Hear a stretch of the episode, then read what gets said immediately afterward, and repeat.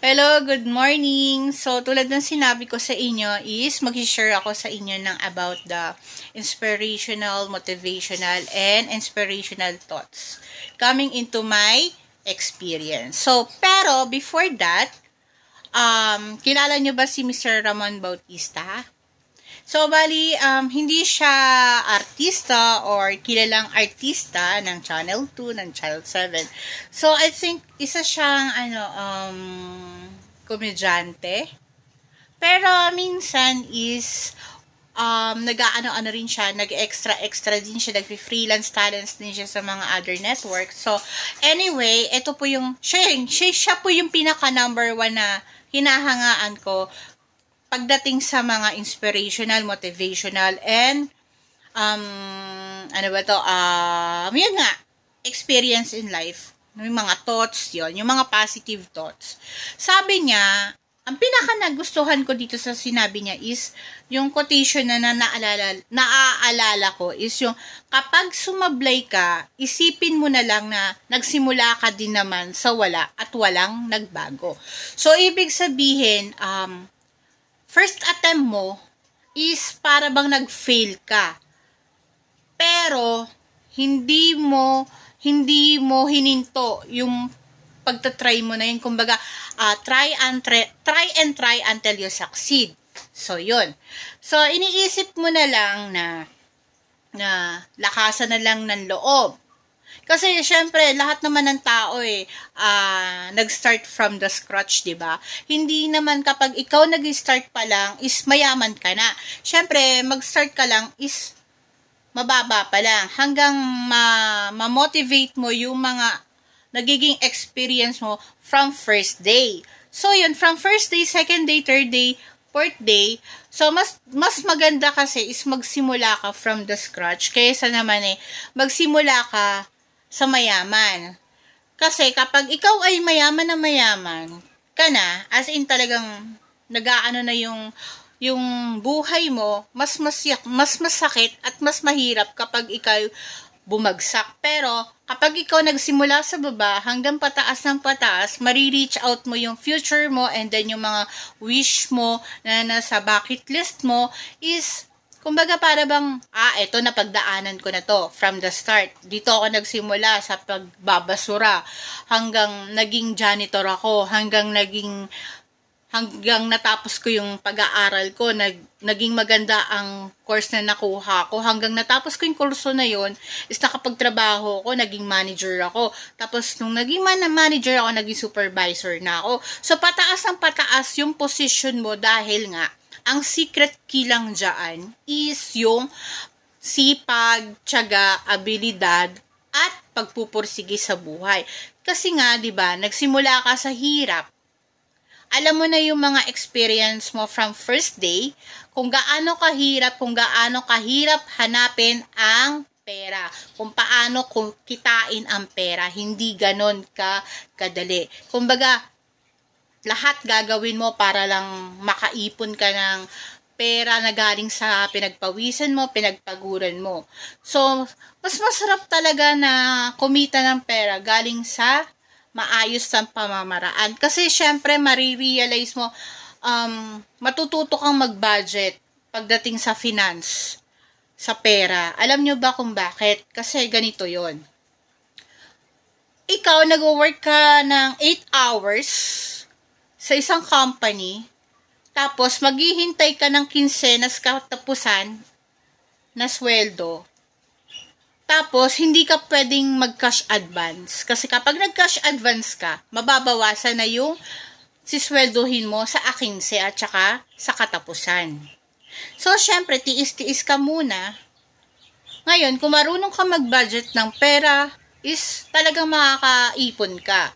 Halimbawa, sa paghahanap ng trabaho kasi, guys, sa pagtatrabaho din, kapag nakapag-start ka, mamumuhunan kayo niyan.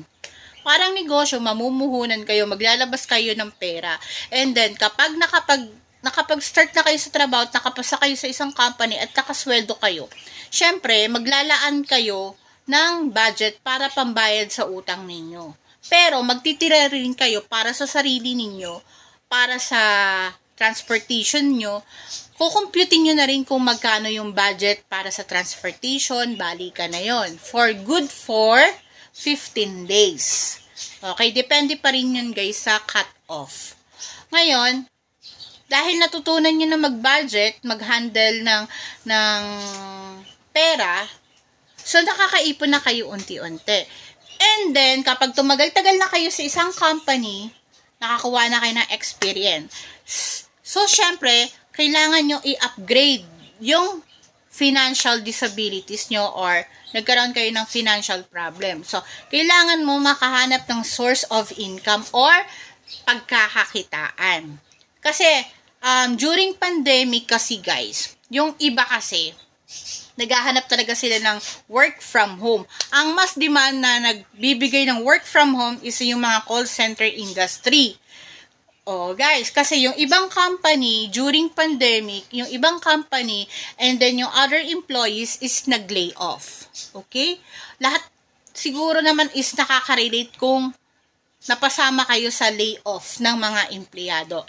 Layoff means nagtanggal ang mga malalaking company ng mga empleyado para makatipid sa manpower, higit sa lahat makatipid sa pagpapa pagpapasweldo sa mga tao dahil nga during pandemic maraming protocol na kailangang um, i-follow.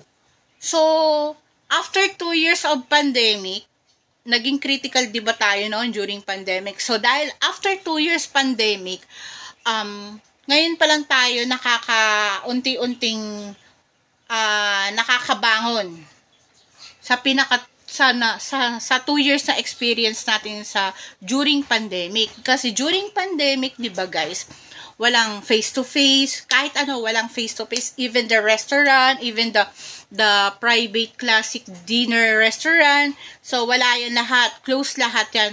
Lahat ng business or negosyo, private man yan or public, sa gobyerno, is lahat nakasara yan. Due to of pandemic and we need to follow the protocols. So, yun, naging mahigpit sila sa atin lahat kasi nga yung luma- lumalaganap na COVID-19. So, yun, after two years at napagdesisyon na na ibaba unti-unti ang pagiging ay yung restrict restriction, pababain na yung restriction unti-unti. Kaya yung lahat ng mga business establishment is unti-unti na ring nag-ooperate. Yes, nag-ooperate na sila unti-unti. Dahil dyan, lahat ng mga naging empleyado before na napasama sa layoff is unti-unti na rin silang nakakabangon. And then, dire-diretso na yung continuously ang kanilang work. Unlike before, talagang hinto talaga. As in, maghahanap ka talaga ng pagkakakitaan mo. Maghahanap ka ng source of income na pwedeng pagkakitaan ng buong pamilya mo. Yun. Habang, habang na sa loob ka lang ng bahay. Yun ang ibig sabihin ni Ramon Bautista. Yun. Kapag sumablay ka, try and try until you succeed. Kasi nag-start ka from the scratch, so dire-diretsohin mo na yon Okay? Tapos, sino pa ba yung nakakakilala kay Mr. Eros Atalia? Siya rin yung isang um, um, isa rin siyang mahilig mag-share ng quotations. Alam niyo, naaalala ko pa before, ang sabi ni Mr. Eros, um, ang nabubuhay sa kahapon ay nabubuhay sa buntong hininga. At ang nabubuhay sa kinabukasan ay nag-aaksaya ng hininga. Ngayon, siya daw ay humihinga, ngayon, dapat daw siyang mabuhay. So, medyo rattle lang yung salitang yon kasi ang nabubuhay sa kahapon ay nabubuhay sa buntong hininga. At ang nabubuhay sa kinabukasan ay nag-aaksaya ng hininga. Medyo deep yung kanyang uh, motivation thoughts. Talagang malalim talaga sobra. Pero, uh, based on my opinion, opinion ka lang ha, correct me if I'm wrong. Ang ibig niya sabihin dito, ang nabubuhay sa kahapon kasi, ay nabubuhay sa buntong hininga. So, ibig sabihin, di ba, tayong lahat, galing tayo sa alabo. Di ba? uh, si Lord yung ating creator. So, si Lord ang nagbigay sa atin ng buhay. Si Lord din ang, ang, ano ba to, ang kukuha din sa atin. Soon. ba? Diba? Kaya nga, only God knows. Yun ang kasabi na only God knows. Si Lord lang ang nakakaalam kung hanggang saan at hanggang kailan tayo pwedeng mabuhay dito sa lupa. Kaya nga, siba, life is short. So, yon And then, meron pa. Si Lowell Hati Bautista, ang sabi niya before, pumapasok na yung taong 1975. Sana'y isang maganda at payapa kahit di masaganang bagong taon. So, isang taon daw ng kaligtasan sa mga di pagkakaunawaan, sakit, aksidente. Kumbaga, ito yung encouragement eh. Ini-encourage niya lahat ng tao na naway every year, every pagpasok ng New Year, ng bagong taon, ang pinaka-wish niya lang sa lahat, sa pangkalahatan na to siguro, ang motivation niya, ang encouragement thoughts niya, um, sa lahat daw ng mga taong hindi nagkakaunawaan is maging maayos na, tapos is uh, malayo sa sakit, malayo sa aksidente, um, lalo-lalo na yung yung mga taong patraydor, yung nakamatayan, like cancer, yun yung number one reason eh. Kasi yun din eh. Yun yung mga tinatawag na um, backfighter na sakit. Yun, yun yung number one is yung cancer. Cancerous. Yun, cancer patient. Hindi mo alam kung kailan ka tatamaan ng sakit na cancer, diabetic. Yun, yun yung pinaka-worst in life para sa mga tao. Yun. Tapos, ito pa nga, ito pa nga sabi nga nila, ito yung opinion ka lang ah, based on my experience na rin eh.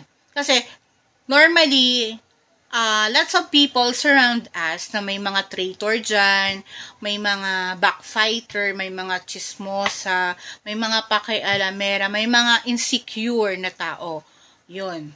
Pero, because of that, dahil nga malawak ang pag-iisip natin, may malawak tayong pag-iisip and then kahit papano is may pinag-aralan tayo. So, ang ginagawa ko na lang or yung ginagawa namin is ngingiti-ngiti na lang kami. Kahit naiinis ka na sa isang tao na yon kailangan mong ngita, ngitian na lang. Kumbaga, i-reverse mo sila eh.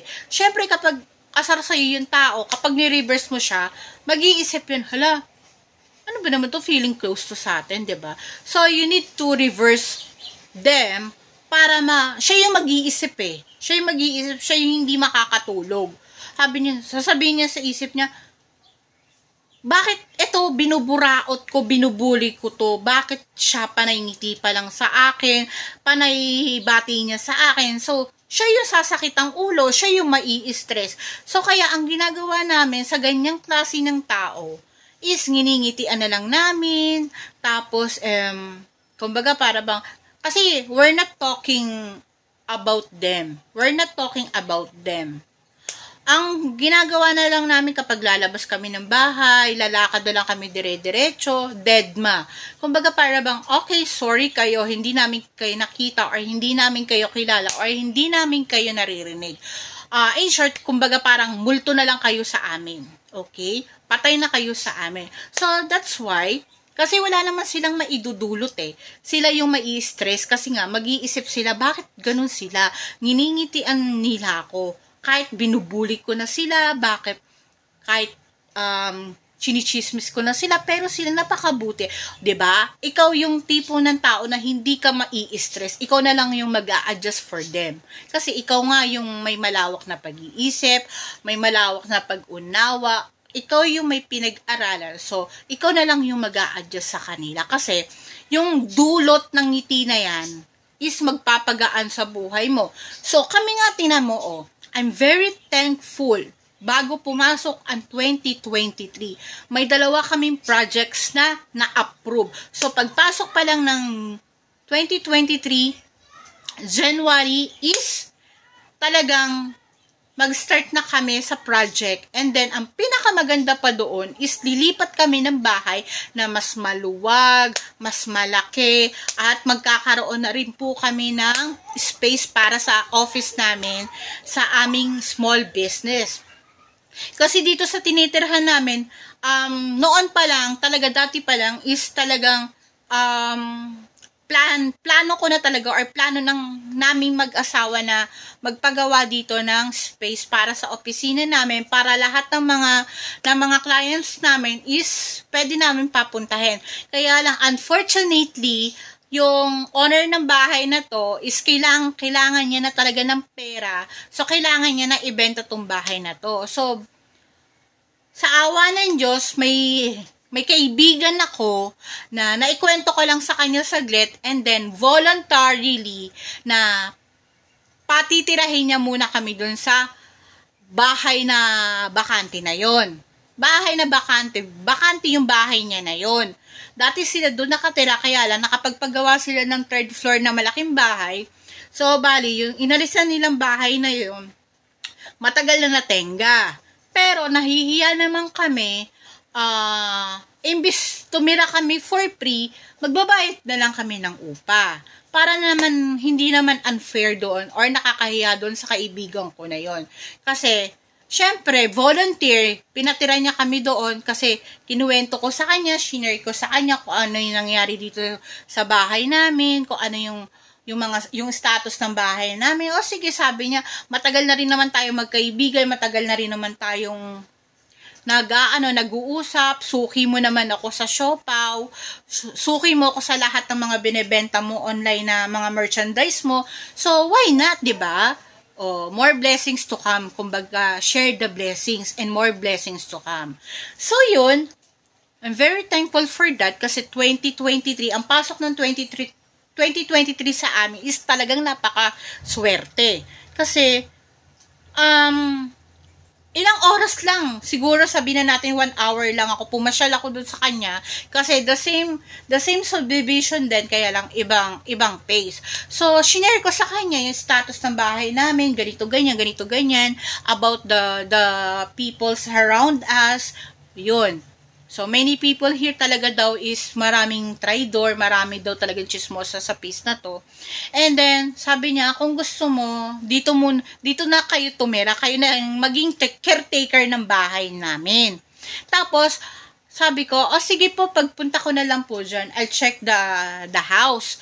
And then sabi niya, sige, anytime punta ka lang dito, message mo muna ako, baka kasi nasa school ako, um, baka na nasa palengke ko. Okay. And then I miss, I message her at once. Isang beses lang ako sa nag-message sa kanya, And then, um, nag-reply siya. Sabi niya, sige, punta ka na dito. Tingnan mo yung bahay.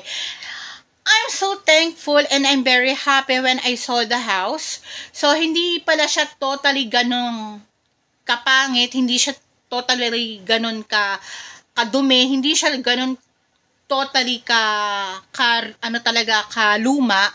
So, bali, lilinisan na lang pala namin yung bahay na yon And then, malaki na yung space, may parking lot na kami, may garahe na kami sarili, etc. So, hindi na kami mamroblema sa parking, hindi na rin kami mamroblema sa pagpapagawa.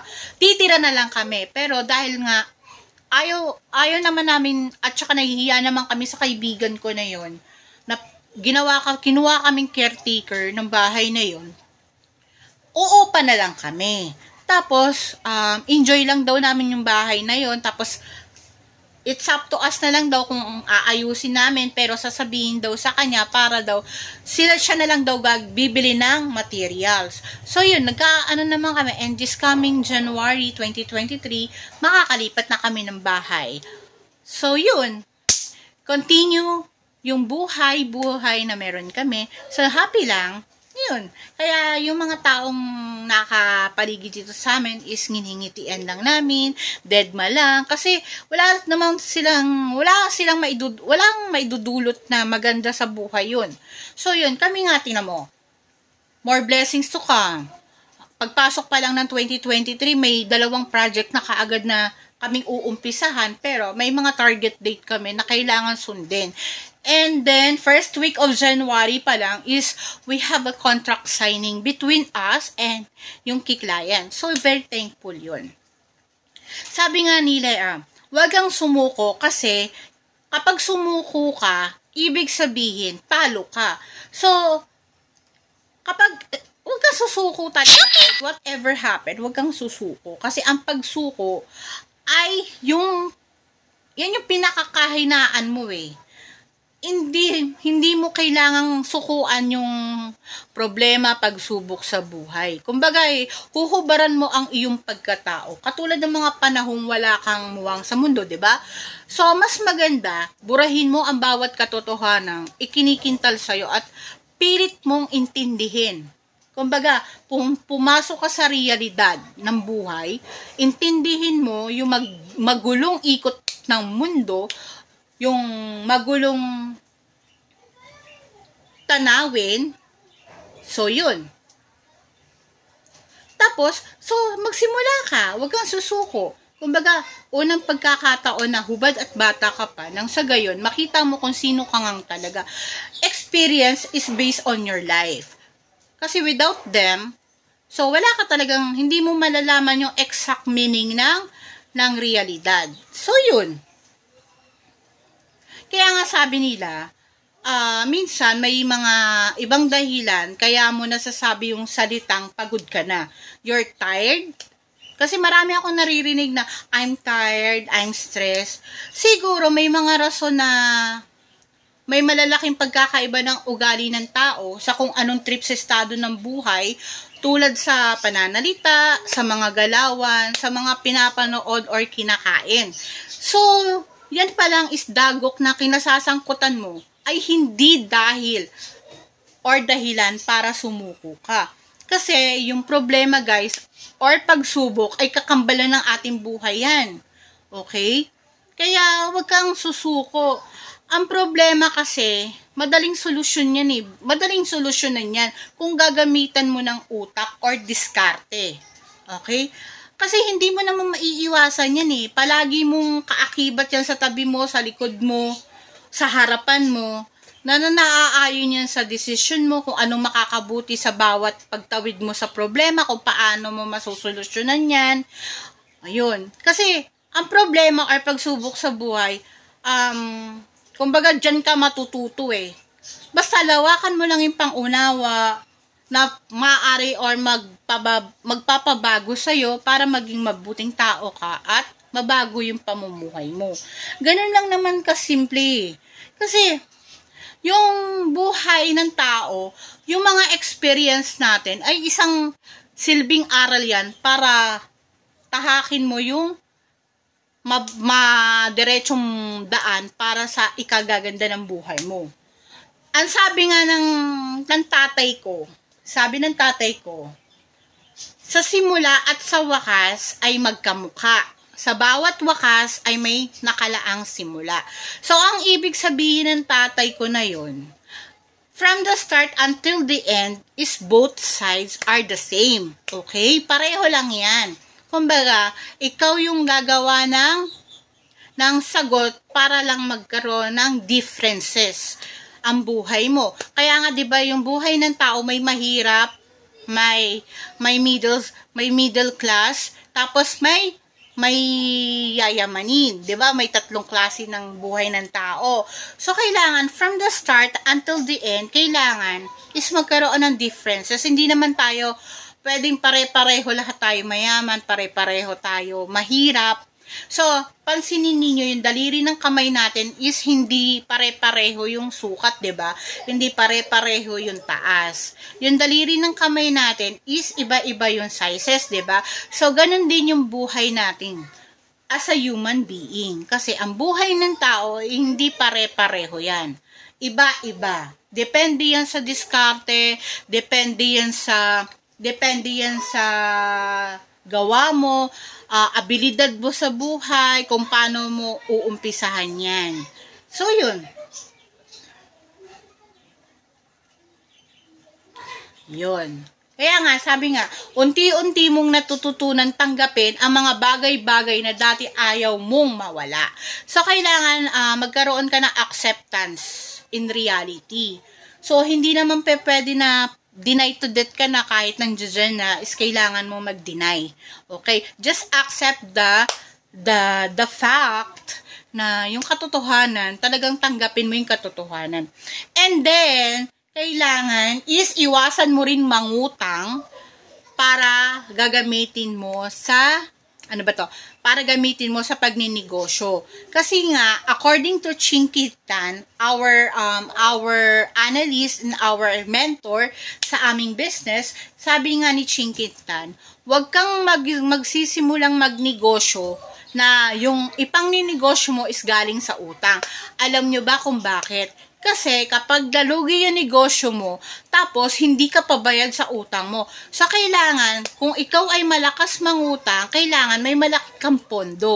Alam nyo ba, yung pondo na yon is kapag nalugi ang negosyo mo, tapos nagbabayad ka pa ng utang, so kailangan may backup ka. Kailangan, kahit hindi kahit hindi kumita yung negosyo mo ng malaki, thousands or libo, hundreds, syempre, kailangan may backup ka, may savings ka sa bangko na kailangan um, pantakip mo yun sa mga inuutang mo. Yon. So, yun ang kinaganda doon. Yun ang pinaka number one talaga na sinasabi ni Chinkitan, our mentor and our business analyst. So, yun. So, yun lang. Share ko lang.